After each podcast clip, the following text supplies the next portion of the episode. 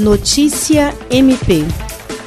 O Ministério Público do Estado do Acre conseguiu a condenação a pena de mais de seis anos de prisão, em regime inicialmente fechado, de um pai por crime de abandono material dos filhos menores no município de Plácido de Castro. A ação foi proposta pelo promotor de justiça Rodrigo Fontoura, tendo o promotor José Lucivaneri feito a instrução do processo. A sentença saiu no dia 21 de novembro, assinada pela juíza Isabelle Sacramento Torturella. Conforme a denúncia, o réu faltou em várias ocasiões com o pagamento de pensões alimentícias fixadas judicialmente em favor dos três filhos de mães diferentes. Ao menos desde 2012, por diversas vezes, ele deixou de fazer os pagamentos nos prazos estipulados.